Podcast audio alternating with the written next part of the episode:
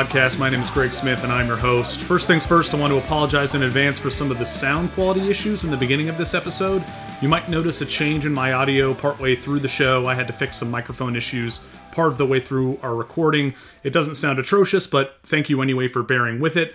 The music on today's show is a song called Afar and Away by Hot Water Music, one of my favorite bands of all time, from their 2019 EP Shake Up the Shadows. If you want to hear the song in full, plus all the other music I use on these episodes of mine, check out the TMAP B-Sides playlist on Spotify, which is linked in the show notes. And while the start of the 2020 NFL season might seem far away, that's not going to stop us from drafting best ball fantasy teams. And that's what this episode is all about. Chris Allen is going to join me shortly to give a primer on what best ball is and how to play it. We'll talk about what makes it different from traditional season long leagues, some core principles of best ball strategy, how to approach roster construction, and then we'll close the show by pinpointing some of the biggest question marks from around the league that are creating uncertainty in our best ball drafts right now. We did record this late last week on February 27th, so keep that in mind with regards to any news that might conflict with what we talked about. But you, you get the picture. It's pretty straightforward. Uh, before I bring Chris on, I want to remind you that 2019 4 for 4 subscriptions are now over. So if you want to re up your access to our award winning tools and content, head over to 4for4.com today and get in early with your sub for the 2020 season. And in case you missed it, be sure to go back and listen to the first TMAP episode of the year from John Paulsen and Anthony Stalter. Among other things, they discuss the trends and takeaways from 2019's top scorers at each position, including what I thought was an especially intriguing note on where in ADP the top 12 running backs came from last year. It's great stuff. Go check it out. And now I'd like to welcome in Chris Allen. You know him, of course, from 4for4.com. You can also find his work on Numberfire and at DynastyLeagueFootball.com. Follow him on Twitter at Chris Allen FFWX. Chris, it doesn't feel like it's been that long since we talked. We, we were together on the podcast near the end of the season, uh, one of the final weeks there, and here we are turning over a new leaf, getting ready for 2020 fantasy football, and we're talking best ball today. How you doing? Uh, I mean, I think the very first line in my article, my very first article of the 2020 calendar year was there is no off season. I mean, there really isn't. I mean, the moment I think that the Super Bowl was over and it just immediately transitioned into we were already thinking about dynasty, or most folks were already turning the page to the 2020 class, and we're here on the the night of the combine where it's just complete hype season. But then on top of that, I mean, we're now talking about best ball, and we're already kind of, I guess, prognosticating about what the 2020 season can can hold for us. I mean, John Paulsen's already put out uh, his like early season or not too early uh, ranking, so we're already thinking about 2020. So it really feels like, I mean, there's not really much of a break. So I'm just, I'm just happy to be doing this, happy to be talking to you again here tonight, and it's just, it's just fun. I mean, for the NFL to be structured so well that I mean, almost every month there's going to be at least an event that we can all kind of huddle around and get as much news and take from it as possible before the first kickoff actually happens. Well, and one of the things I love about these best ball drafts, and we'll get more into the details about what best ball is in case any of you listeners are unfamiliar with the format. It's great, uh, but it allows you to draft basically any time of year because everybody's playing with the same information for the most part. And I, I love that, like, if I can be drafting a best ball team right now on February 27th, and then I go to draft another one two weeks later, the pick order could be completely different based upon what we see at the combine, the news that comes out of the combine relating not just to the rookies, but to teams in general and what their plans are for free agency. And you're right, like each one of these signposts along the offseason path gives us a, a new way to draft or a new framework to look at a draft in. And it, it's cool to see how those best ball trends play out over the offseason. Like who's going to rise up from the low depths of ADP up to a mid round or maybe even up to an early rounder based upon the draft, the combine, free agency, all this stuff. Now, before we get too much deeper into this, let's talk about what best ball is. Uh, you wrote an article at 4for4.com about roster construction in FFPC best ball leagues, and we're going to talk more about that article later. But to start, why don't you let the listeners know just generally what best ball is, like what makes it different from a normal fantasy football league that you might play, you know, with your buddies drafting in August. Right, uh, and I think that for just from a high level standpoint, I would say that for the most casual person, so let's say, uh, and she's she's not here right now, so I can't get in trouble. But let's say like my wife wanted to play fantasy football. If she was interested in doing it, but has absolutely no interest in watching the games, having to be involved in the the day in day out, like checking on injuries, whether players are going to actually be playing that week or whatever this is kind of the format for people that don't have or are not they don't want to get down into the weeds as much as we do or at least as much as we get sucked in every season in doing. Because that's what best ball format allows you to do. Like you draft enough players such that at least the hope is that you can have a starting roster each week and then whichever platform that you use, there are a few now that allow that have the best ball format available, but it will find at least the it will find the most optimal or like the best roster construction for you for that week. So if you had, let's say, your favorite player gets hurt that week, and that you would think they would be in your starting roster, that's okay. If there's a backup that was available, that that person we put into your your starting roster for the week. And so your best score for each week is what gets calculated. So you don't have to worry about those start sit decisions where you're sitting at your kitchen table at, you know, 12:30 right before lock having to figure out, okay, should I start this guy? Should I sit this guy or whatever? All that stuff gets tossed out the window. On the other side, and this is kind of where best ball becomes a kind of a double-edged sword is that while all of those concerns go out the window, you you can't react to what happens during the season, right? Because if a trade happens to occur during the season, if a player gets injured and they're out for the season, if they if a wide receiver let's say falls out of favor with their quarterback and so their opportunity within their team dwindles, there's nothing you can do to say that well, I'll just go pick up the guy that is now going to get targets. Like no, no, no, that's not how it works. So while the muss and fuss of the the weekly grind is not a part of what you have to do for best ball. You do have to try and at least, I guess, entertain the idea of some of these long shot things happening of your player getting traded or another player getting traded to your player's team that will affect their workload. So trying to, I guess, draft for the long run for, for the entire season is something that you have to account for, which makes that format like really fun for, at least for me and uh, obviously for a lot of other folks that also enjoy the best ball format. Yeah, you're right. It's great because it does bridge that gap between a super casual drafting experience, right? You draft it, you set it, you forget it, you don't have to set a lineup. You're automatically given the best lineup every week. On the other end of the spectrum, if you want to draft a hundred of these leagues over the course of the off season, you can get really deep into the game theory around how you draft your squad, how you construct your roster in terms of how many running backs, how many wide receivers, how many tight ends, and so on. Typically, there are no transactions in a best ball league, no waivers, no trades. Once the draft is over, that's the team you're stuck with until you know week 17 or excuse me, week 16 is done. Most of these only count week 1 to week 16. Now, the league sizes, the lineup requirements, and the scoring settings will vary from platform to platform. So, as with all versions of fantasy football, you need to pay attention to the settings. Is it a 10 team league, a 12 team league, a bigger league? What are the scoring settings? Uh, do quarterbacks get four points per passing touchdown, six points per passing touchdown? Are we talking about point per reception, point per first down, point per carry, tight end premium? Are there yardage bonuses? Scoring does greatly impact how you want to attack these drafts. And also the lineups. Does your platform for best ball include kicker and or defense? Does it have a 2 QB option or a superflex option? Now, typically most best ball formats are going to be one quarterback, two running back, three wide receiver, one tight end, some number of flexes, uh, maybe a kicker or defense. The 2 QB and Superflex is kind of more out on the outskirts, but those mm-hmm. sorts of best ball formats do exist. Like, for example, I play in one called King of the Hill that Scott Fish put together. It's a 16 team Superflex best ball. It's insane, and it completely jumbles up what you would think you would have to do going into the draft. Like, if I was going to draft a 12 team best ball with one quarterback, that's completely different than what I would do in a Superflex 16 team best ball. You know what I mean? Yeah, exactly. When it comes to understanding the different platforms, that's where, just like you said earlier, understanding those differences between if it's not scoring, if it's lineup construction, uh, that's where I think there's some value in that. Like that's where you might be able to find your edge because some folks don't know how to adjust or how to, I guess, yes. Uh, readjust like their player values. Because this is something that I'm going through right now and that this is my first uh, my first season really diving into uh, the FFPC and over at the best ball format over at FFPC they used a t- they use a tight end premium. So I believe it's at the very least it's like 1.5 uh, points like per uh, per uh, tight end reception.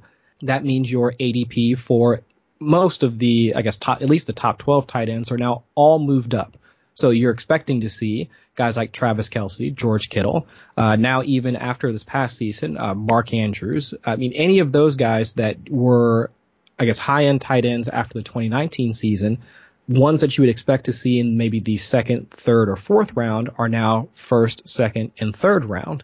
So even if you miss out, you might be able to collect on other positions. So you might be able to take a swing at a wide receiver that might fall to you later, running back that might fall to you. But those positions now that are more highly coveted, you have to adjust for those. And the same thing, like you mentioned, for if it's a, a super flex best ball. So now quarterbacks are now moved up. That's where understanding those scoring systems and the differences between them will really help give you an edge, like when you approach some of these leagues. Well, right. And you can extrapolate that edge even further by thinking, okay, even if the ADP of this position, whether it be tight end or quarterback, is going up, do I actually need to put a higher value or premium on that position. Like I would argue that sometimes in a super flex or a two QB best ball, if you are going to pretty easily be able to get three quarterbacks, you actually don't need to spend up for the high end guys because there's so much variance week to week with quarterback scoring. You know, I mean, Blake Bortles will have a big game every three weeks. Uh, Blake Bortles is probably a bad example because he hasn't been a starter in a while. But Mitchell Trubisky even if he hasn't been very good, you know, over the balance of his career, he will still have spike games based upon his rushing ability, based upon just random touchdown variance that you might be able to cobble together a good quarterback trio without spending up at the position, even if it is 2 QB or Superflex. And you could say the same for tight end premium. Eh, there's still that extra layer of strategy where you have to ask yourself the question, okay, yes, this position is more valuable, but what is the relative difference between the guys at the top of ADP, the guys in the middle of ADP, and the guys at the bottom of ADP? One other quick note before we get into some of the principles of best ball drafting is that in addition to all these different scoring settings, lineup settings, there are also differences in how these leagues can pay out, like who is considered a winner versus not a winner. Uh, most commonly, I would say the best balls reward the top two or three teams. Typically, in a first place gets the majority of the payout, second place might double their money, and third place might get their money back or something like that, or their jelly beans back, whatever you're playing for, right? right. Now, now there are other formats that just do what you would see in a 50-50 DFS contest, where mm-hmm. if you finish in the top half, you just double your buy-in, whatever that may be. Uh, so in that case, you have to adjust your strategy based upon where you're trying to finish. Like if you're trying to finish as the best team, you know, top 1% or whatever, you have to aim for a higher variance outcome of your roster. Whereas if all you need to do is finish in the top half, you might be more willing to spend your draft capital on safe players, floor based players, as opposed to upside based players. Um, but considering that, now that we're talking about that, let's talk about some of these basic principles of best ball drafting. What stands out to you, Chris? Uh, the easiest thing that stands out to me, like when drafting, is you're having to draft around just the NFL schedule, like by itself. So you have to draft around bye weeks. And now, while your core players are most likely going to be your your wide receivers, your running backs, and tight ends, like to some extent, uh, but at the very least, like wide receivers and running backs, you're going to have a plethora of those. Like depending on your total roster size. So if we're talking about, I would say a typical roster roster size, you're talking about maybe 20 rounds, like thereabouts.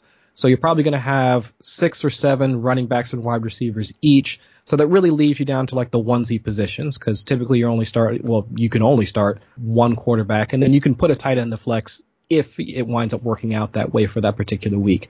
But for those positions, uh, those are where you're having to draft around uh, bye weeks and having to better understand like how uh, the ebbs and flows of the of the NFL schedule, so you can move around those.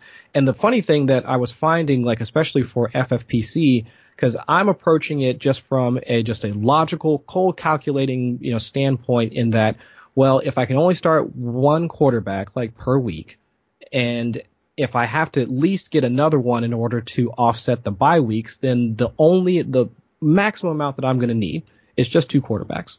Possibly the same thing with tight ends, but tight end scoring normally turns out to be a dumpster fire throughout the entire season. I'm sure uh, Jen Eakins can probably tell us all about like tight end scoring if we asked her. But like for quarterbacks, I mean, the volatility within their scorings uh, just by themselves, it just leads me to believe, all right, if I get two quarterbacks, let's say two good quarterbacks, and by good quarterbacks, I mean somewhere within the top 12. Let's see if I got the QB 10 and say the QB 14, so somewhere in there. So I'm not spending a ton of draft capital on getting those quarterbacks. I should be okay. But part of what I was finding is that a lot of folks, uh, the win rate for picking up three quarterbacks was actually higher than two quarterbacks, which I thought to be quite interesting. So it's just understanding or looking at or accounting for bye weeks, and then we'll get into the strategy portion here in a little while. But yeah, the first thing that kind of sticks out to me is just having to move around those bye weeks. And once the schedule is released, and that's probably at least for right now, that's not going to be for a few months. So right now, since folks since folks are drafting, we don't have any of that information. So you really do have to account for the idea that you might wind up having two quarterbacks or even three quarterbacks that have the same bye week. Trying to implement that within your strategy is something that just immediately stuck out to me when I first started doing best balls. Yeah, the bye week stuff is interesting because uh, honestly, if I'm doing a redraft league where I'm going to be able to set a lineup and make pickups every week, I, I don't really regard bye weeks whatsoever during the draft because I figure I'll cross that bridge when I get there in the season. If I have too many players who are on bye in week seven, I'll figure it out, you know, after week six, or maybe if I'm planning a little bit further ahead in week five or something like that. But I'm not going to worry about that in the draft. With best ball, that is something you have to concern yourself with no matter what. Would you say that's also true for you, Chris? Do you care about bye weeks in a, a more typical fantasy football league? Um, yeah, I do. I do think that that's true because, especially when it comes to, because if you're taking the whole season into account, and this might be getting like probably like too much into the weeds, but if you're taking the whole season into account, early bye weeks versus late bye weeks, you know, I, I start to think about that a bit more, okay. like how the team is going to be like injury wise and like just the general health of the team. And I, I want to say that actually after this past season, it's something that I've been starting to think about a bit more because if you were to think about, I don't know, let's say even like the Kansas City Chiefs, if their, let's say if their bye week wasn't where it was at, you know, after the Patrick Mahomes injury and all that, do we think that they they would have been able to get to the point where they're at, like after you know, after essentially, well, they won the Super Bowl, right? So that part of it it, it, intrigues me to the at, at the very least. But you can't plan for that at the time of the draft necessarily, right? You true, have no way true. of knowing that Patrick Mahomes is going to get injured the week before their bye week. I mean, that's just plain dumb luck on their account. Now, mm-hmm. this kind of brings us to another principle of best ball drafting is that this injury type of variance, other sorts of variance, whether it be suspension or you know just bad games from players, you know bust weeks. This kind of stuff is going to happen to everyone in a best ball league, not just you and not just Chris and not just me. This is something that is going to affect anybody who's drafting this type of format. So how do we account for that when we're drafting? How do we insulate ourselves against variance? Um, uh, obviously drafting backups for every position matters. You mentioned that earlier with quarterback, how in the FFPC you think that you definitely want to draft two, and it turns out when you did your research that you actually want to be drafting three.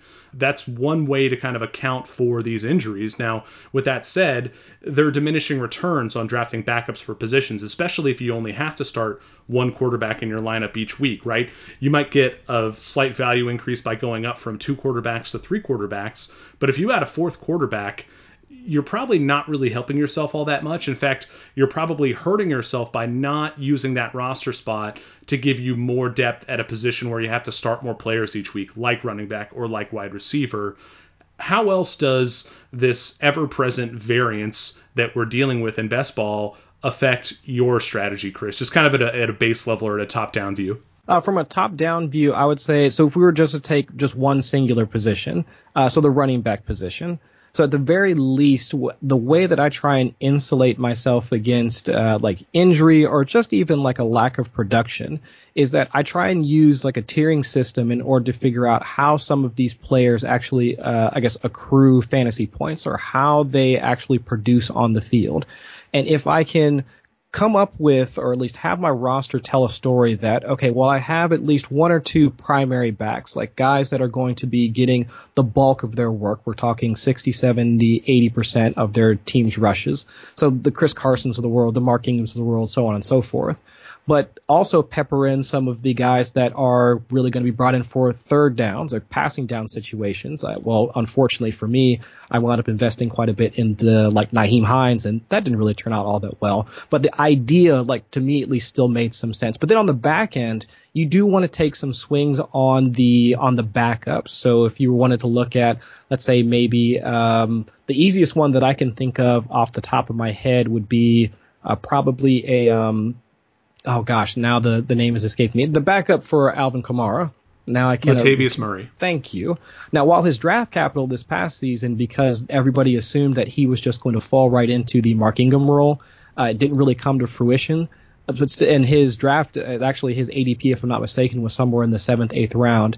But at the very least, having the idea that okay, well, if the starter were to go down, here's a guy that can kind of waltz right in and pick up that production. And at the very least, the idea was that he also would have some standalone value week to week having that Mark Ingram role. So having players like that kind of in those three separate tiers, if I can pick up guys that have roles or at least my complete squad of running backs has at least a bit across each of those roles, then at least I know that I've insulated myself, or at least I've attempted to insulate myself like from risk like throughout uh, throughout the entire season. I like that you bring up that idea of third down running backs, pass catching running backs as players that you might be more inclined to target in a best ball. And the reason I like that is because it illustrates this idea that you don't need every running back to put up starter level numbers for you every week. You need a couple guys to do that most weeks, and then you need your backups, your third down types, to fill in the blanks here and there. And there's some luck involved in that for sure. But at the same time, if you get a good mix of different types of players at a certain position, it's going to work out in a way where there might happen to be just one of those games where the Colts go down 24 nothing by the second quarter and Marlon Mack rides the pine, and Nyheim Hines, who you mentioned earlier, gets you know 10 targets and catches eight of them. Maybe he busts one off for a late touchdown or something like that in garbage time. Mm-hmm. That sort of game doesn't make Nyheim Hines a good player to own in seasonal fantasy because there wasn't really a way you could have known that was coming. But in best ball, if he puts up 25 points, chances are that's going to be good enough to get into your optimal lineup for that week, and you get those points. So, figuring out how those puzzle pieces come together is really important. And one of the ways I like to think about it is that whatever position you tend to draft most common in the early rounds, that's the position you probably want to skimp on later, right? Because the players you're investing in early are the players that you have the most confidence in. So if you start off with Christian McCaffrey and Melvin Gordon as your first two picks, you probably don't need to worry too much about running back. You might not have to draft quite as many because you expect McCaffrey and Gordon to be putting up score or like uh, starter level numbers for you most weeks. Now, you still need to draft some backups, but maybe you only need to draft three backups instead of four or five. And you can flip it the other way, right? Let's say you draft two wide receivers to start your draft. After that, you might have to spend more picks on running back to kind of make up that uncertainty difference that you have at the position. Um, so that's something else to keep in mind is that whatever position you tend to draft the most early might be one, and this isn't always the case, but it might be one that you want to skimp on later in the draft. And there's a spectrum here that you can operate on, right? You don't necessarily have to do this exactly. Maybe you take one running back in the first round, and then you take a bunch of other guys kind of to assemble a team as your RB2, like a, a streaming approach almost, uh, but just out of pure volume. Does that make sense? Yeah, absolutely. And you're spot on with the idea that what you positions you start off with earlier let's say if you were to go heavy on wide receiver, if you wanted to implement like a zero RB strategy, or even if you wanted to say that, well, I've seen running backs just continually like wind up in like as the fantasy MVPs or at least in the fantasy MVP competition more so than wide receivers. I'm just going to collect running backs. First three rounds, I'm just going to hammer running back. But at the same time, you have now, and this gets into the conversation of opportunity cost because now you've spent so much draft capital towards the front end of the draft where your Michael Thomases are being drafted, your Julio Jones, your DeAndre Hopkins. You've now missed out on all those players. So while you have now invested so much in one position, so you might have uh, Christian McCaffrey and let's say uh, Derrick Henry and let's say Aaron Jones as your first three running backs off off the board. But those are your those are your running backs. But say your starting wide receiver now, your first wide receiver is Cooper Kupp. I mean, that, that's the imbalance now that you have to play with. And that was part of a study that I actually did for the article looking at opportunity cost and that you can see the expected value or at least the average output of a player selected in the first round. And you can see how that average fantasy points per game drops like significantly, almost round by round. It kind of levels off like once you get to like the seventh or eighth round. But first rounders, and what I've found are expected to output about 17, 18 points per game. Second round, it drops down to 15 points per game. Uh, third round down to about 14. Fourth round down to 13. You can see it start to fall. So if you've invested heavily into running back to the first three rounds, your first wide receiver is not going to meet or even equal the amount that you had spent on the a running back in those first three rounds, unless you find an outlier. So if you catch lightning in a bottle, like what was it, uh, Robert Woods, like when he was going off for like a short stretch after Brandin Cooks went down this past season, uh, Christian Kirk for a time, like over a two or three game span, like this past season. You need guys that you would wind up picking in those fourth, fifth, or even those middle to late rounds. You need them to pop to offset what you've spent in the first three rounds. So yeah, I wholeheartedly agree that that's where opportunity cost comes into play. And that's where, again, the strategy around what you pick, who you pick, and how you build your roster is critical to success in best ball. Well, and I would argue that kind of no matter what, you need to find some of those lightning in a bottle type players at some point in the draft. Uh, mm-hmm. Whether it's a wide receiver, a tight end, a running back, you need some part of your roster to finish above expectation relative to ADP, relative to the preseason projections, because you're trying to finish at the top of this league, right? You're trying to finish first out of 12 teams. That means that you're going to have to have guys overperform because if everybody's draft played out equally, then we wouldn't have a winner, right? It, it, right. This I'm just I, am not illustrating this point very well, but what I'm really trying to say is that you have to take calculated risks. You have to play to your gut to some extent in saying, you know what, I think that this is the year that Mark Andrews breaks out. I think this is the year that Austin Hooper breaks out. And if you can identify those breakout players, it goes a really long way to helping you win these best ball these best ball leagues because not everybody is going to see those things coming. And if you can stack up two or three of those players across different positions, then you're in really good shape. Absolutely. And I think that uh, taking stances on specific players, I mean, again, it's uh, has a it's a double edged sword, right? Because you can have a stance to say that I'm going to draft a guy like DJ Moore because I've seen his talent. I think he's just going to he's an ascending player, and so I'm just going to get I'm just going to overweight the field and I'm going to try and get him in every single draft. If I can get him at ADP, great. If I have to select him a little ahead of ADP, fine. If he falls to me later, so much the better. But then at the same time, you can have you can take a stance on a later round player and say that well this is also the year that I think Curtis Samuel's going to break out because there was a lot of hype around both yeah. those wide receivers. And so people that took stances on Curtis Samuel, myself included, uh, it didn't really work out as well. So I mean, but you have to try and I guess force it around some of these fringe guys. I mean, some of these outlier guys because ADP for I want to say let's say the first 5 rounds is essentially it's it's set. There's not too much dithering around like guys that unless an injury occurs. I mean, there's not too much that changes. It's the guys that like towards the middle to late rounds, depending on news, depending on a blurb from Rotoworld, depending on uh, a highlight tape. That's where ADP can start to shift. I mean, t- think about DK Metcalf from last season.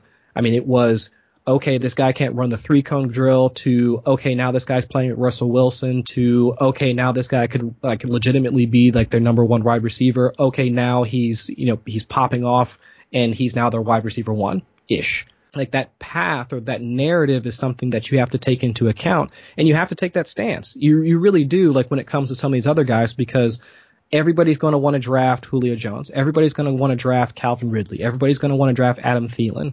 But it's those later round guys where you're going to have to really look into, I guess, their path or being able to tell yourself a story that they can outperform expectations. And then if you truly believe that, then yeah, you should you should start to either take them as much as you can or try and overweight the field to get as much of them before their ADP rises.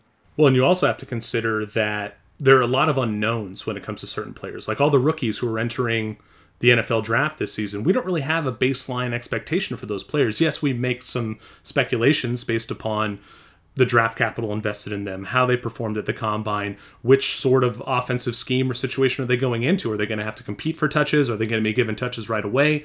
We can try to figure that out, but ultimately we don't have the you know multiple years of data that we have on NFL veterans to say, okay, here's what the baseline expectation is for player X. Like DK Metcalf was a great example because he was such a an odd player, right? The way that he performed at the combine, the fact that he was going to this run heavy team, but he was considered mostly a straight line speed and power guy. Mm-hmm. It, it, ended up working out really well. Like he was a pretty good fit for playing with Russell Wilson within that offense, but was I confident making that sort of call when I was drafting best ball in February or March or April or May? Absolutely not. I mean, nope. I wasn't touching DK Metcalf with a 10 foot pole because right. there was too much uncertainty. But if I was the one person who managed to kind of see that coming, I, I, don't know how that would be possible, but if you get that sort of feeling about a player, and it doesn't have to be this much of an unknown, but if you can get ahead of the market and take these guys at their ADP or just ahead of their ADP because you think they're going to outproduce that ADP, that's a big deal because the market is relatively sharp here. ADP tends to be pretty good at pricing players. And if you can outsmart that market, then you're doing a good job. Absolutely. And like to even think about some of the other, I mean, other examples of players that were going in the later rounds that's just like, while we not while we weren't 100% sure, it was more of just like you could see the the path to doing that. So a guy like John Brown, I mean, John Brown sure. going in the what 10th, 11th, 12th round, if I'm not if I'm not mistaken, like in terms of ADP in best ball last season. But it was just it was a health concern, right? That was that was the risk inherent to drafting somebody like John Brown in a new a, system. A Josh Allen concern mixed in Josh, there too. yeah, Josh Allen concern mixed in there, absolutely. So it was just, but can he be that receiver that we saw in Arizona? Not the one that we saw in Baltimore. Can he be that one that we saw in Arizona? And if you believe that, like if you thought like I'm just going to try and bet on that talent, it paid off and it, I mean, it, it, was, you got rewarded for that. But on the other side, it was, could you really see a guy like Will Fuller? Cause we know that if he's on the field, he's going to score. But again, with the, the health risk yet again rears its ugly head in that how many games is he going to be available to us? Like, are we going to get even 10 games out of him? 10 good games out of him? And then so that's where again you have to try and you have to play those that balancing act between your risk tolerance in order to kind of hedge or even beat the market in terms of how they value players. Right. And it comes back to finding different types of players, right? Like you can draft Will Fuller because even if he only plays 10 games and only six of those are ones that are going to score for you, that might be enough if you have seven other wide receivers to kind of fill in the space around those Will Fuller weeks. Now, to do that, you might want to pair Will Fuller with a more steady PPR type, whether that be Julian Edelman or Jarvis Landry, a player who doesn't always have those big ceiling weeks, but generally is going to put up eight to 12 points at least every week, something like that, with a PPR scoring, of course. Now, if we're not talking PPR, that's going to affect how these players should be valued. But anyway, yeah, th- there's a lot to get into here, and I want to save some of this stuff for a later episode when we can dig in deeper to the draft strategy of best ball formats. I want to pivot now, Chris, to this article that you wrote about roster construction in FFPC best ball leagues. I'll post the link to the article in the show notes. Check that out, listeners. Chris, why don't you start off by explaining your overall methodology here and then maybe pivot from there into what you think the best roster construction variants have in common? Sure. And uh, when we're talking about roster construction here for folks that are uh, just getting into best ball this season, so roster construction would be the total number of players like per position that would make up your entire squad. So if it's a 20, let's say if it's a 20 round draft, You take, you know, two quarterbacks, six running backs, seven wide receivers. So now that puts us at what, 15 players? So that leaves you with maybe three tight ends and two defenses or you know, three defenses and two tight ends, however you want to work it out. So that's your roster construction, like your total team, like how much capital you invested into each position throughout the draft.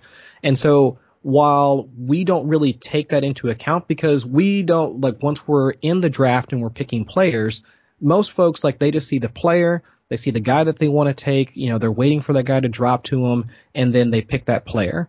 But then at the same time, you have to kind of zoom out and make sure that, okay, do I have enough running backs? Have I selected too many quarterbacks, tight ends? Do, do I need to get a defense now? Do I need to wait? So on and so forth. But for roster construction, so one of the things that I like to do, and I've done this for the past couple of seasons, is actually analyze some of the, the winning rosters. It doesn't matter like which platform. I mean, obviously, with that scoring settings, uh, if the scoring settings are different, that makes a difference in the analysis. But I like to break down the winning rosters and take a look at the roster constructions and see like what trends I can pull from it, see what some of these winners were doing, and see if there's anything that could be applicable to us in the upcoming season. Now, for uh, specific players, that might not always be the case. I mean, unless you're talking about just the elite of elites, like DeAndre Hopkins is probably always going to be a staple for most people's uh, for uh, for most people's championship rosters. Uh, CMC, Saquon Barkley, those types of players. And Lamar Jackson too. L- Lamar Jackson, absolutely. But we know those guys are going to be a part of most of the winning rosters. But I'm talking about from a high level I mean, what are some of these guys doing? And as I mentioned beforehand, when I'm just thinking about how I'm going to, I guess, approach uh, drafting a team, I'm thinking, okay, for the onesie positions, I need two. And for the most part, running backs and wide receivers are going to be the drivers for my fantasy production or my team's production per week. I want to take as many swings at running back and wide receiver as possible. The weeks are the weeks can get long, injuries occur, trades, this, that, and the other, bad defensive matchups, whatever the case may be. I want as many running backs and wide receivers as possible. So I'm only going to take, or at least my thought process was that I'm only going to take two quarterbacks, maybe two tight ends, maybe three because tight end volatility is pretty high, and then we'll figure out defense and whatnot later. But as I mentioned beforehand, with uh, just looking at uh, the FFPC they were, I mean, three quarterbacks was the way to go. And now my first thought was, okay, this has to be just because of the 2019 season. I mean, we saw Ben Roethlisberger go down, Drew Brees, uh, Drew Brees went down, Patrick Mahomes was down for uh, for a little bit. I mean, we saw so many quarterbacks get dinged up, and also the influx of rookie quarterbacks. So Daniel Jones coming in, uh, Kyler Murray, so on and so forth. That that that had to be why. See, I disagree with that. That like my first instinct is to look at this and say the reason that you want three quarterbacks is because you have the space to draft three quarterbacks. These rosters are huge. They let you draft a lot of players in these leagues, unlike say the best ball 10 format where you only have 20 draft picks. At the FFPC, they give you a lot more roster space to play with. And so at that point, yeah, why not gamble on the third quarterback? I mean, is that ultimately where you landed here? Because that was the first place where my brain went. Yeah, and that's exactly correct because when you do have the, the the larger roster size, the relative cost of let's say drafting, let's say once you get into the 14th, 15th, 16th round or even later since you got 28 rounds at FFPC, the relative cost of trying to hit on a quarterback, so let's say if you drafted Daniel Jones late, let's say if uh, I know Kyler Murray is probably not a great example because most folks were drafting him like uh, earlier than the tenth round. But say if you took a swing on even uh, Ryan Fitzpatrick because you knew that he might wind up being a starter at some point because you didn't believe in Josh Rosen down in Miami. The the relative hit rate, or actually take that back, not their hit rate, but their relative output. So should they actually produce, is going to be way higher than a running back or wide receiver that you would find unless an injury were to occur. In the event let's say that uh, the only the easiest one I can think of would be like let's say Justin Jackson for the Los Angeles Chargers. So let's say if Austin Ekeler and Melvin Gordon were to go down, then Justin Jackson now waltzes right into a larger touch share in in the running back position for that team. So then that guy would wind up then vaulting into the expected outcomes for a guy that you would draft in the first, second, or third round. But that's a low probability occurrence. But for quarterbacks, yeah, I can take a swing on a quarterback because with the way that uh, with quarterback injuries, with the volatility week to week, and just with the way that the uh, with the league runs, and I looked at one of the things that I looked at was the number of starters that occur per season. Nothing changed. Nothing changed this season, at least drastically from previous seasons in terms of the number of quarterbacks that we saw start, the number of quarterbacks that actually had at least significant output for their teams.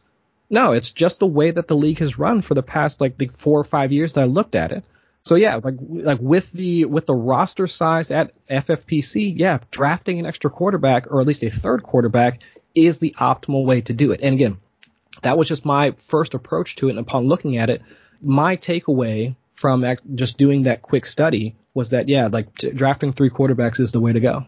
Well, and on top of that, the quarterback platoon situations going into a season are so much easier to diagnose and imagine how they're going to play out in the preseason. Whereas if you're looking at a running back situation with Melvin Gordon, Austin Ekeler, and Justin Jackson, even if those top two guys get hurt, there's no guarantee that Justin Jackson is going to get the full workload. Whereas if Josh Rosen gets benched or gets hurt, we know that Ryan Fitzpatrick is the backup. He is going to be the full time starter for that team. And we've seen what he's done with starting opportunities in the past. Right. Another thing that I found interesting about your article and the data that you have on these, op, the, no, I shouldn't say optimal, but the top overall roster constructions is that you see more instances of teams drafting more than three tight ends than you do more than three quarterbacks. Like, for example, the lineup that had the highest win rate was three quarterbacks, seven running backs, eight wide receivers, four tight ends, three defenses, three place kickers. All the onesie positions aside from tight end are stuck there at a static three, right? You know, mm-hmm. one starter, two backups. So why is tight end different? Well, to me, what that says is tight end is different because the tight end can fill the flex, whereas quarterback, defense, and place kicker cannot. And so it's not going to happen very often, but every once in a while, you're going to have that week where two of your tight ends go off, and rather than just having that second tight end, you know, sit on your bench in favor of running back or wide receiver, the flex allows that player's points to get into your optimal lineup for the week. And I think that's the difference with tight end. And that's why you'll see some slightly higher numbers for tight end in these optimal lineups than for quarterback, defense, and place kicker. Without a doubt, and especially on a site like uh, FFPC where they do have the tight end premium, so you know that the pool of uh, tight ends that are going to be selected is going to be much deeper than what you would see over at Fanball.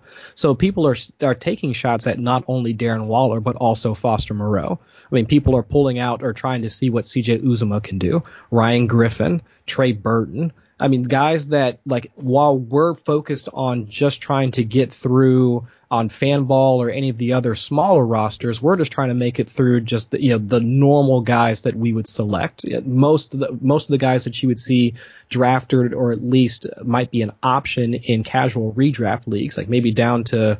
Uh, I'm trying to think, uh, just past maybe, um, yeah, the, I'd say like uh, Tyler Eifert were probably about the deepest that I saw, like most people going over on Fanball. Maybe a little bit deeper than that.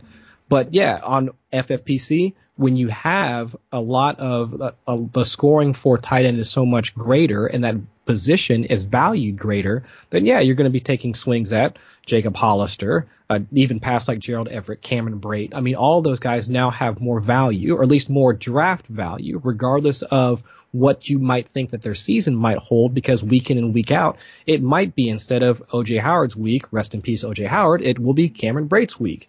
It's not going to be Evan Engram's week. It's going to be Kaden Smith's week in order to put up some production. So talking or like thinking through, I guess all of the, I guess all the opportunities that that position might get. And again, pointing back to the tight end premium scoring for FFPC, it just heightens the position as a whole. And that's where you might find folks drafting as four tight ends more often than not. Can you talk next about why you might divert your draft strategy away from these optimal constructions that we're looking at in your article? Because if, if I see that this top lineup construction has a almost an 11% win rate, win rate, the next best one is only at 6.2%. Like, why wouldn't I just draft that top roster construction every time? Like, what makes people branch out? What makes you branch out? And why should drafters be willing to branch out in spite of this data that tells us what the most common winning lineups look like. Uh, for me, it, it comes down to that's where you get into the granularity of the draft itself. And so if I'm if I want to try and go contrarian, then it would almost have to be uh, like player specific. So for me personally, so if I wanted to drop down and look at so that that wide receiver, so the second roster construction that we're talking about here, three quarterbacks, six running backs, and nine wide receivers and four tight ends, three and three for defense and place kicker. So then I'm now going to try and I guess overweight myself on on wide receivers. So if I wanted to do that, then yeah, I'm going to try and take swings early and try and see if I can capture more production at that particular position. So that's where I'm almost thinking that I would try and implement like a zero RB strategy where I want to try and get as much as I can out of that position.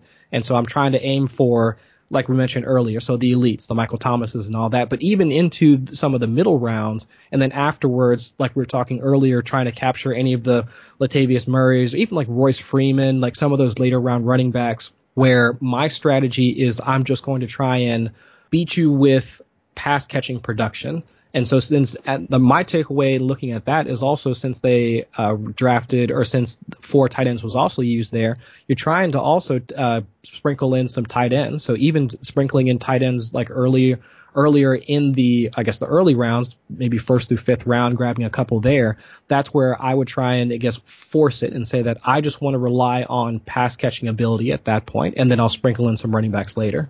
It's interesting to me that you said that the six running back, nine wide receiver breakdown would make you feel like you're investing more on wide receiver earlier because I see it the other way, kind of linking back to that conversation we had earlier, if I see a smaller number for running back, only six running backs, that makes me think that I invested in two or three workhorse guys at that position, and then I kind of stopped worrying about it so that I could focus more on wide receiver. This kind of comes back to your example earlier of getting McCaffrey, Derrick Henry, and Aaron Jones all on the same roster. Now you could have mm-hmm. done that last season, maybe. You're not going to be able to do that in 2020, but it's we'll just mm-hmm. use that as an example. If I have those three guys, I maybe only need two or three backups at that position, and that allows me to take more wide receivers to pump up that wide receiver number to nine on the chance that because of the volatility of wide receivers, you know, week to week, they may not score consistently, but they're going to have big weeks kind of scattered throughout the season. If I have more wide receivers, I have more chances to capitalize on those big blow up boom weeks from any individual wide receiver. And if I can do that alongside some stud running backs, mm-hmm. that's how I see myself winning. Does that make sense? Oh, absolutely. And I could, I can actually, now that you mention that, I can see myself doing that exact same thing as well. So hammering running back in the first like three, three to four rounds and afterwards taking some swipes at, uh, at wide receiver. And then, like you just mentioned, trying to cover your, uh, cover yourself in terms of injury risk by hitting a couple of backups or a third down back in order to, I guess, augment or complement like the running backs that you already have. Absolutely. I could see myself doing that. Yeah, and in terms of other reasons why you might want to divert away from these top lineup constructions, the first thing for me that comes to mind is just that every draft is different, right? We don't know how these things are going to play out. We might have a plan to draft a certain type of roster, but if I want to do that approach where I'm getting a bunch of stud running backs at the beginning and then going deep on wide receiver in the middle and late rounds, but everybody else kind of has the same thought. The running backs fly off the board early in the first two or three rounds. What mm-hmm. if I don't get those two studs? What if I only end up with one? I have to adjust on the fly. I have to be willing to change my approach midstream, not just in the early rounds, but throughout the entire draft. Like we don't know exactly how things are going to play out in the draft, and that's why you're not always going to get an optimal roster. You have to get the optimal roster for that draft. Like the best lineup that you have here only won 11% of leagues, right? That mm-hmm. means that what is that? 89% of leagues were won with other roster constructions. I want I just want to win my league. I don't necessarily need one that's going to win every league. Like it's not possible. It doesn't work like that. I wish, but yeah. The only other thing I want to bring up here is that idea of maybe you just made a mistake when you were drafting and you need to make up for that. Like maybe you weren't paying attention to bye weeks. You noticed that two or three of your tight ends happen to have the same one. That's another reason why you might have to pivot on the fly, right? Kind of react to the choices you've made. Like I did that in a best ball last year where I took two quarterbacks with the same bye. I think it was Lamar Jackson and Dak Prescott. It didn't end up mattering because those guys were both insane all year. Mm-hmm. I took a zero that week in in my quarterback position, but ideally you don't want to be doing that sort of stuff, right? And maybe I should have kind of wised up and just taken a flyer on some cheap quarterback after the fact. I didn't do it. I didn't get punished too much for it, but uh, that's a special case more than anything else, I think. Uh, anything else along those lines come up for you, Chris? Yeah, because and just like you mentioned, uh, so for let's say for folks that do some of those like the slow draft, that's my preferable style. Like for doing for doing best ball drafting is just a slow draft, like six hour, eight hour, or something like that. But yeah, I, I've auto drafted quite a few times and wound up with players that I had like zero interest in drafting in the first place, or I might have already adopted a strategy. I believe there are one or two times where I typically don't draft a tight end early uh, but in a couple of drafts that I was in over on Fanball, I happened to auto draft and I picked a tight end early, but then I auto drafted again and wound up with somebody like Eric Ebron in the seventh round. And so you, you have to, I mean, you have to again adjust with the draft and you have to adjust with your own draft if you happen to misclick and wind up picking somebody else that you didn't really want to draft at that particular position. So while I think the uh, roster constructions and their win rates are great guidelines. It doesn't. It's not forcing you in order to pick a certain position at any particular time in the draft. These roster constructions are meant to tell a story about your about your team. But if you can tell a better story based off of the players that you drafted, then so much the better. Like for instance, if you drafted, let's say, like you just mentioned, if you had Lamar Jackson and Dak Prescott like as your two quarterbacks, even if they had the same bye week, it doesn't matter at that point. Uh, that we can say that in hindsight, but again, that there there are other ways that you can wind up winning. And so, like while this these might be the optimal ways of winning, they're not the only ways of winning.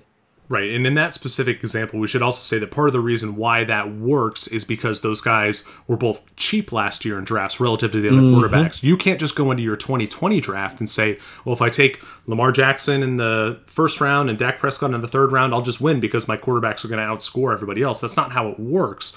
You have to pick the best roster construction for your league and for that season. Just because last year's best construction was three quarterbacks, seven running backs, eight wide receivers, four tight ends, three defense, three kickers, doesn't mean that the same is going to be true in 2020.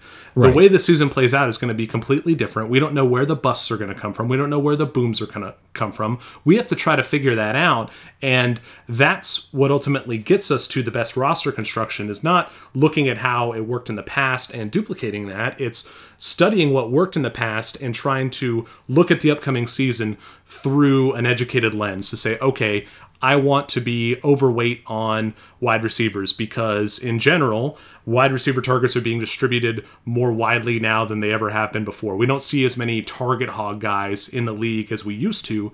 So that means I need to take more chances and try to cobble together a bunch of seemingly random production from a lot of guys as opposed to just relying on a couple studs with like a zero RB approach. Now, 100%. Maybe that gets completely turned on its head in 2020 and we see more of those target hog guys come back. If you're able to sniff that out, then you're going to be well ahead of the competition. Now, I don't really have anything else to say on roster construction here, Chris. Do you have any other final thoughts here? Because I want to talk more specifically about some players and team situations that we need to sort out for the 2020 fantasy football best ball season.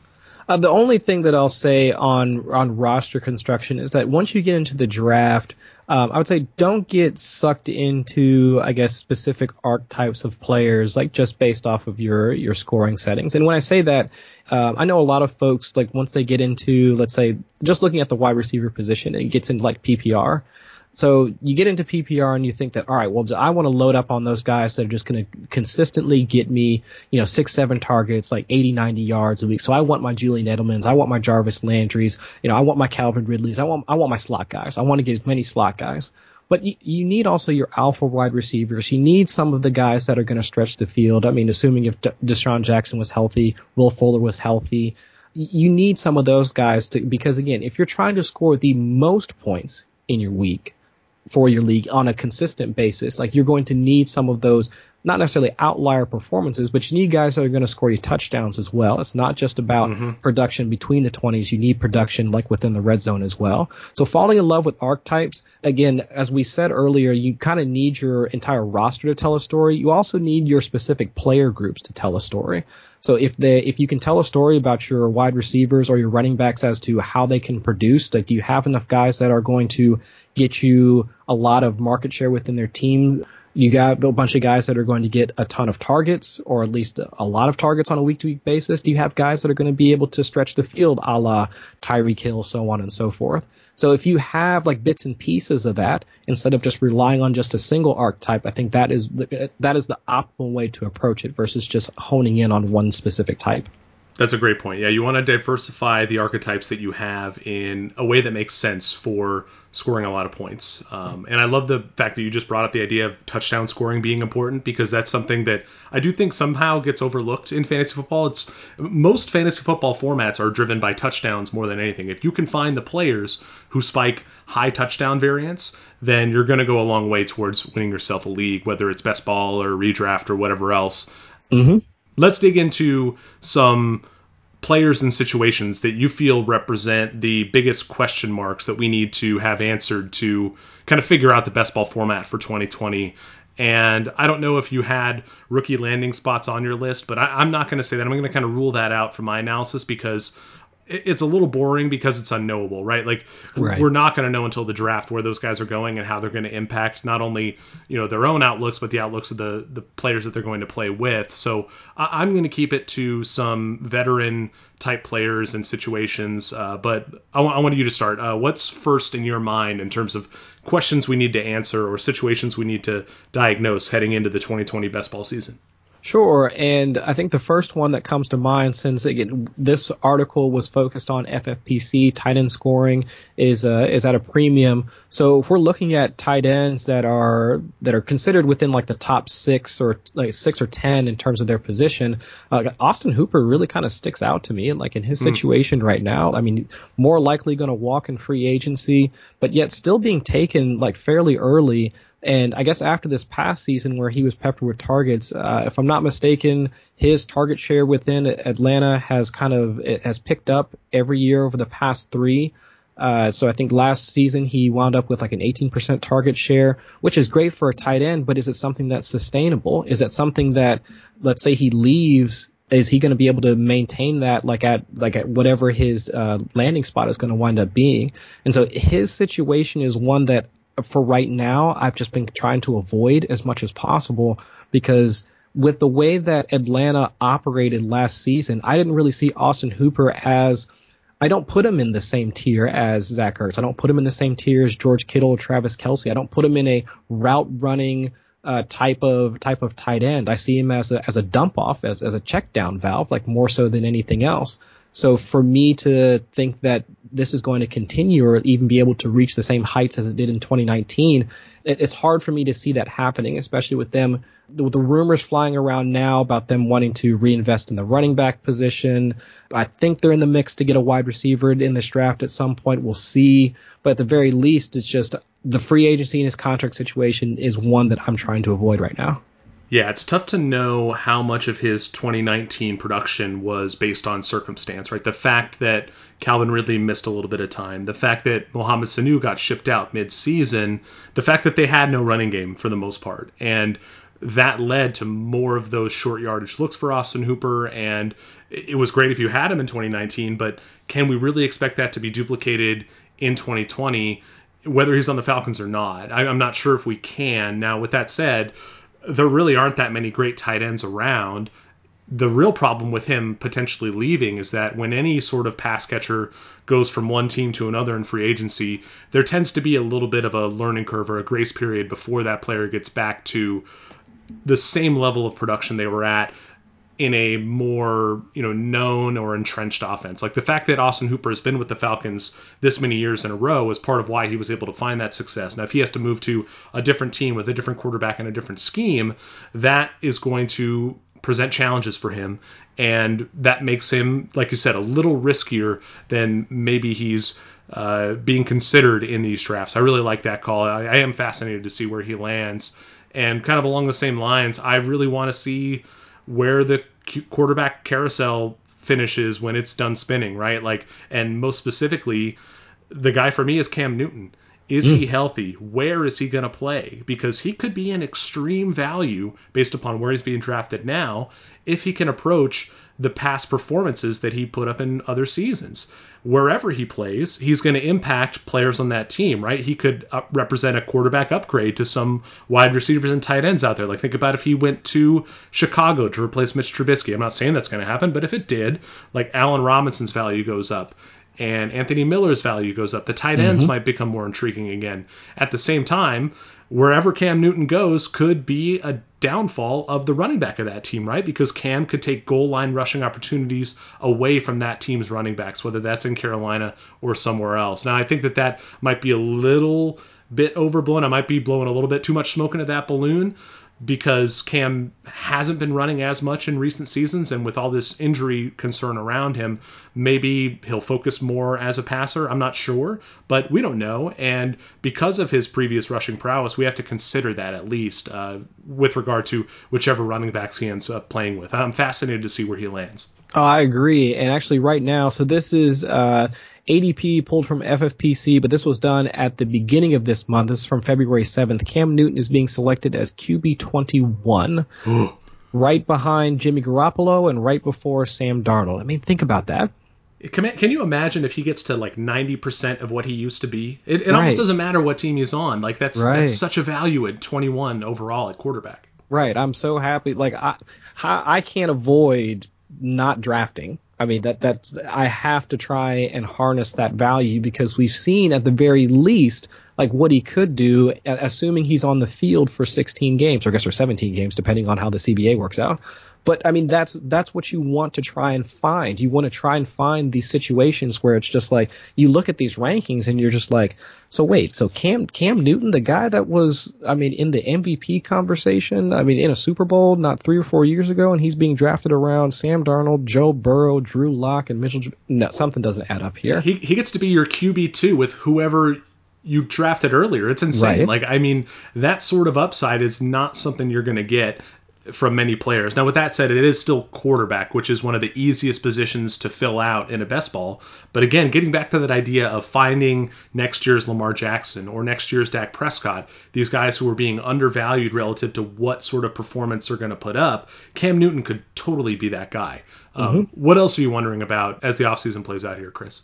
Uh, the other uh, situation is the Chargers backfield. I mean, we already saw, I mean, talking, I mean, branching off of the QB carousel, we've already seen Philip Rivers leave.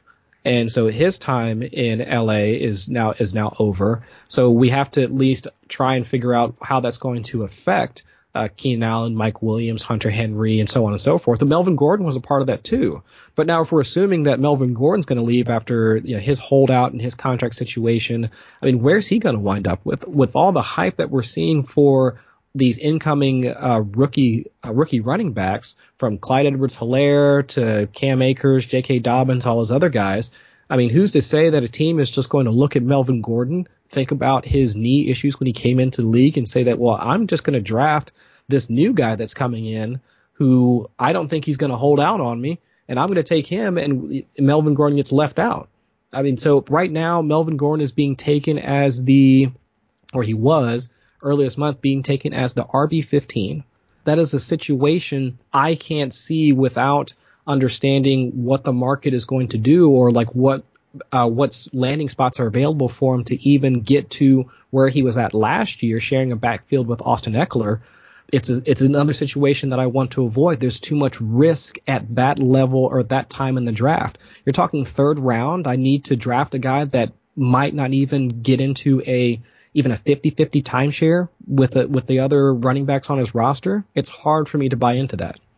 Yeah, that running back tier that starts in round two and goes into rounds three and round four. It's it's probably a couple tiers really, but after the the really solid players are gone, you know RB one through RB eight or nine or ten, whatever it may be, in, in your own estimation, it gets real dicey, man. Like, how are you going to value those running backs without knowing where the rookies are going to land, without knowing where some of these guys are going to sign, like Melvin Gordon? It's it's fascinating. I'm glad you brought up the Chargers because that's another quarterback situation I'm fascinated by. Like, is it time for a Tyrod Taylor renaissance? Right. And if we follow that line of thought, the next question has to be can Tyrod hold off a freshly drafted rookie because the Chargers' first pick is sixth overall? We could definitely see them go after a quarterback in that spot. I'm not saying they will, but whoever they end up getting, I, I assume they're going to draft somebody at the quarterback position. Mm-hmm. Is Tyrod Taylor going to be able to hold that player off? I have no idea. And whoever the quarterback ends up being for the Chargers, how is that going to affect Keenan Allen and Austin Ekeler, Mike Williams, etc.?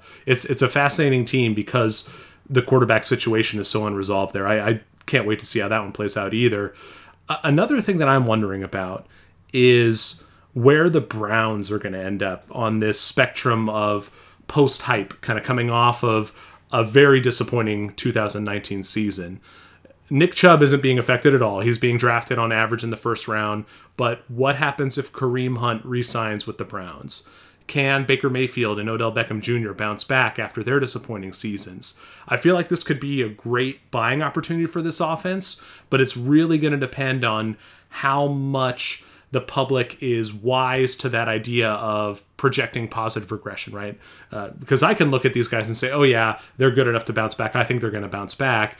If that hype continues to accumulate beyond me to other people who are drafting these formats, if Odell Beckham's still going in the second round, there's no value there, right? But if he starts to fall into the late third or the early fourth, at that point, I am very interested and very excited to draft him because, like Cam Newton, we were talking about earlier, I've seen the pinnacles that Odell Beckham Jr. can perform at. And if he can get back to, you know, most of that production again at a third round draft cost, sign me up, man. And Baker Mayfield, again, all the talent in the world – but just didn't have a good 2019. And there are factors that we can point to, whether it be the coaching or the play calling or whatever you want to call it, that lead me to believe that he has much higher potential than we saw. Like maybe he ends up, you know, continuing to be a bust. I, I, could see that too, but my gut reaction is that we need to give him more time to figure it out, and he could really bounce back in 2020 as well. What do you think about the Browns uh, for best ball? So I've been kicking around this idea that uh, when it comes to teams and just like the overall team hype, like across the league, it's it's it's part of what drives us to draft some of the players on that team. Like I don't care how many or like which asset that I can get, but if I think a team is going to be good, I want to have a part of that team. And like to me, that narrative makes sense. Like especially if you're talking about uh, teams like the the Patriots. Doesn't matter like which player, especially in the best ball format, because I don't know which player. I don't know if it's going to be Rex Burkhead week or James White week or whichever. I just want one of them, right? And like this was a an like uh, a study that I've been I've been working on. It might be one of the next like best ball pieces because I wanted to try and connect those narratives trying to look at either Super Bowl odds or just like the general narratives like behind each team like coming into the season to how much we draft or how much we invest into that team and then also then the corresponding win rates. Essentially trying to answer the question do we know better? But when it came to the Cleveland Browns we definitely didn't. I mean we were I mean, so highly invested in Odell Beckham. He was the first or second round pick. Uh, Jarvis Landry, fourth, fifth round pick. Uh, Baker Mayfield was, I think, probably the third or fourth QB off the board. Yeah, with somewhere seventh, between QB three and QB five or QB six, I think. Right, like a seventh, eighth round ADP. David Njoku, I mean, tight end, let's say five, six, seven, like somewhere in there, uh, maybe a little bit later. Uh, I mean, so there were so many like high value assets that were a part of the Cleveland Browns, and if you drafted, I mean, any of them, maybe minus Nick Chubb, I think Nick Chubb and like Jarvis Landry were the two only like I, the saviors like for if you invested in Cleveland Browns. Anybody else, well, especially for Odell, because if you miss out on your first round pick, that is essentially like a death sentence, yeah. right? So those were like those were assets that you just couldn't come back from. So this might be, like you just mentioned, this might be a value uh, type of uh, type of window for us to invest back in that team and that's if you approach it from a I guess non-emotional, completely objective. Like if you look at it from the sense that Odell has had, I mean, well, both Odell and Jarvis, like they've had either core muscle surgery, hip surgery, or whatever, so they should be healthy. Uh, Baker Mayfield, at least he's off social media, so maybe he's putting more work into his craft. I mean, there, there's narratives that you can see yourself, and also their offensive, while their head coach is now gone, they have, at least we're thinking, they have a better system in place in order to maximize uh, Baker Mayfield. So it, to me, it sounds like at this point, minus David Njoku, because we don't know what they're, like, what he can do, or if he's going to be capable of doing what we thought he could do when he came into the league like the Cleveland Browns do present a buying opportunity right now. I mean, uh, Odell Beckham, if I'm not mistaken, he's going behind like uh, Amari Cooper, at least in ADP, so he's now dropped about a round and a half or so. Uh, Baker Mayfield is fairly far back there in terms of like quarterback ADP. So like a mm-hmm. lot of those assets that like that burned a lot of drafters.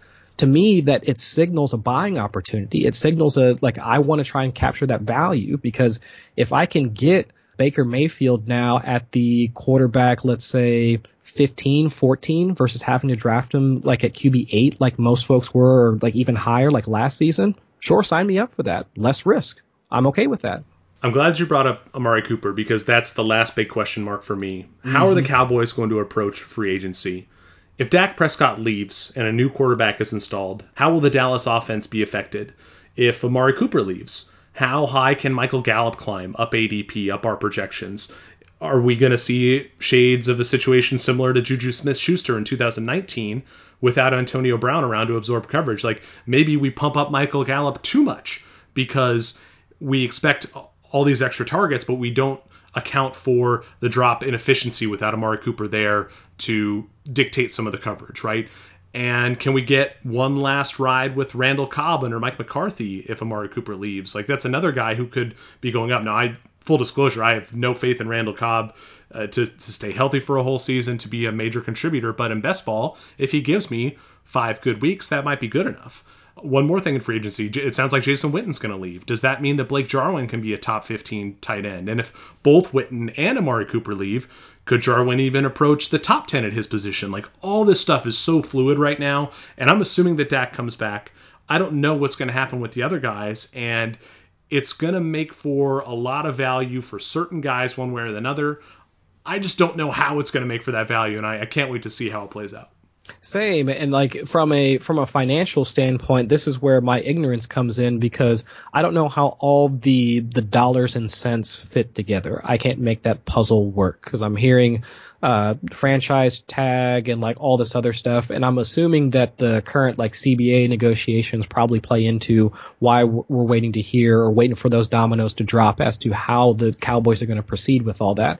But just looking at it from a fantasy standpoint, or even just like a like on field production standpoint, uh, I definitely share your concern that yeah, Amari leaves and Dak stays, then Gallup kind of falls into the well, we we looked at his rookie season in 2018, and we saw him like take a step forward in 2019, and yeah, we don't need Amari Cooper. Yeah, like he was hurt anyway, and Gallup could be the number one, and then he could wind up faltering. Now, in Juju Smith-Schuster's defense, Ben Roethlisberger got hurt, Juju got hurt. Very fair. So yeah. so so on and so forth. But either way, I don't think that there's anything in Gallup's profile. I don't think, or I guess it's hard for me to see how all of a sudden his efficiency winds up taking yet another jump in his third year, and he becomes essentially the Amari Cooper of his team. It could happen. I'm not saying it couldn't, but again, it's just it's hard for me to see that. But either way, I do think that um, with Randall Cobb, I'm assuming they're going to wind up keeping him since he has ties to Mike McCarthy. Blake Jarwin, I think he's a good tight end, a nice athletic tight end. I was hoping to see more of him than Jason Witten. It just seems like that whole offense, not as much as the Chargers, but they're also a team that's right now it's kind of in flux, and their values right now in best ball kind of present that that buying opportunity based off of what we're hearing from either beat writers even like interviews from Jerry Jones, so on and so forth, that, yeah, I think the market kind of reflects the uncertainty that we have with Dallas. And with that in mind, because there's uncertainty all over the place, not only with where players are going to go, but with who's going to get injured next season, we don't know any of that. I, I think this is the perfect time to jump into a best ball and start drafting these secondary Cowboys offensive weapons behind Cooper and Zeke because if Cooper leaves, Gallup's price is going to go way up. I'd much rather get in on Gallup now while there's still some thought that Amari Cooper could stay there. Mm-hmm. And Jarwin too, because Jason Witten still is more associated with Dallas than any other team even if the news coming out is saying that he's probably going to leave, they're not saying he's definitely going to leave. And people don't really remember who Blake Jarwin is because he didn't do all that much over the past couple seasons. But like you, I saw a lot of athletic flashes from Jarwin during the season. And with that in mind, I want to be in on him now while there is still that uncertainty driving down his price. And Tony Pollard, too. Yeah, Tony Pollard's a great call as well as soon as Jason Witten does sign with another team, if he does that, then Blake Jarwin is automatically going to go up in value in these ADPs of best balls. You, you, we're not going to be able to avoid it. So those are the types of things you can be looking for right now, and it's one of the reasons why I love this format. We talked about it earlier. Like the way I draft now in February is going to be totally different than the way we draft after free agency, then after the draft, then after training camp. It's like all these little mini draft seasons that we get throughout the offseason. It's fantastic. Oh, I absolutely love it. I mean, from the especially when it comes to best ball, the once you start looking at trying to incorporate rookies into there, because I know a lot of folks are picking up or drafting D'Andre Swift, Dobbins, Akers, and all those guys. Uh, so you got that layer, you have the veteran layer, you have the free agency layer. I mean, there's just so many different ways that you can approach best ball, and a lot of folks take different stances because I, I, know there are some, uh, especially some of these like high volume best ball players. Um, I forget the guy's name specifically, but there's one that he strictly says like no rookies. He does not draft rookies. Like their first year doesn't matter if it's running back, wide receiver, or whatever that like he's just have a hard and fast rule that that's that's what he does and that's his approach, and that's fine. And the same way that I mean, some folks might not want to draft players from uh, from specific teams or teams that they feel are going to be poor. So if you walked into last season and you thought that, all right, there's no way the Miami Dolphins are going to even win a game. I don't want to draft any assets attached with a bad offense or even a bad franchise, so I'm going to completely avoid them. Well, then you missed out on Ryan Fitzpatrick and DeVante Parker. So okay.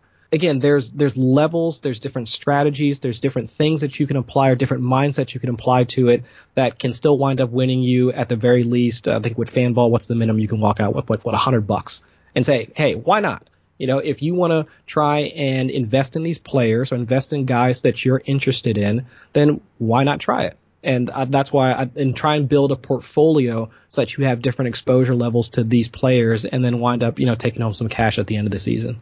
Yeah, I love it, man. This has been great, Chris. Uh, I really want to thank you for taking the time to talk best ball with me. We'll have you back on at a later date to dive a little bit deeper into the granular strategy. Maybe we'll talk a little bit more about specific ranges of ADP, like which players we like in certain rounds, things like that. Uh, but for now, uh, let's sign off. Why don't you let the folks know where they can find you on social media, where they can find your work, and all that good stuff? Uh, you can find me on Twitter at Chris Allen FFWX. I'll be doing Dynasty content and also best ball content uh, over at 4for4.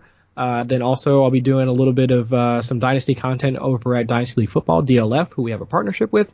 Uh, so you can you can find me like just doing content everywhere over the off season. Like I said, there is no off season. It's just probably uh, my friend uh, Russ. He says it's just the non point scoring season. So yeah, with that, I'll turn it back to you, Greg. Thanks again for having me on, though. Hey, very good. Thanks for coming on, and uh, we'll have to get you back on to talk Dynasty at some point too, because that's the other thing that's kind of weighing on all of our minds this time of year. It's, it's best ball in Dynasty. It's it's fantastic, and yeah, good to have you on. Thanks again. Once, uh, most definitely. And that does it for this episode of the Most Accurate Podcast. I hope you enjoyed our discussion about best ball. Be sure to give Chris Allen a follow at Chris Allen FFWX. You can follow me on Twitter at Greg Sauce. We'll be back again soon with more Dynasty and Best Ball content leading up to the NFL Draft. So stay subscribed. And if you wouldn't mind, please give us a rating and review. I hope that you like what you're listening to on these episodes. If you do, uh, those ratings and reviews would be much appreciated. So thanks for that in advance. And until next time, thanks for listening to the Most Accurate Podcast.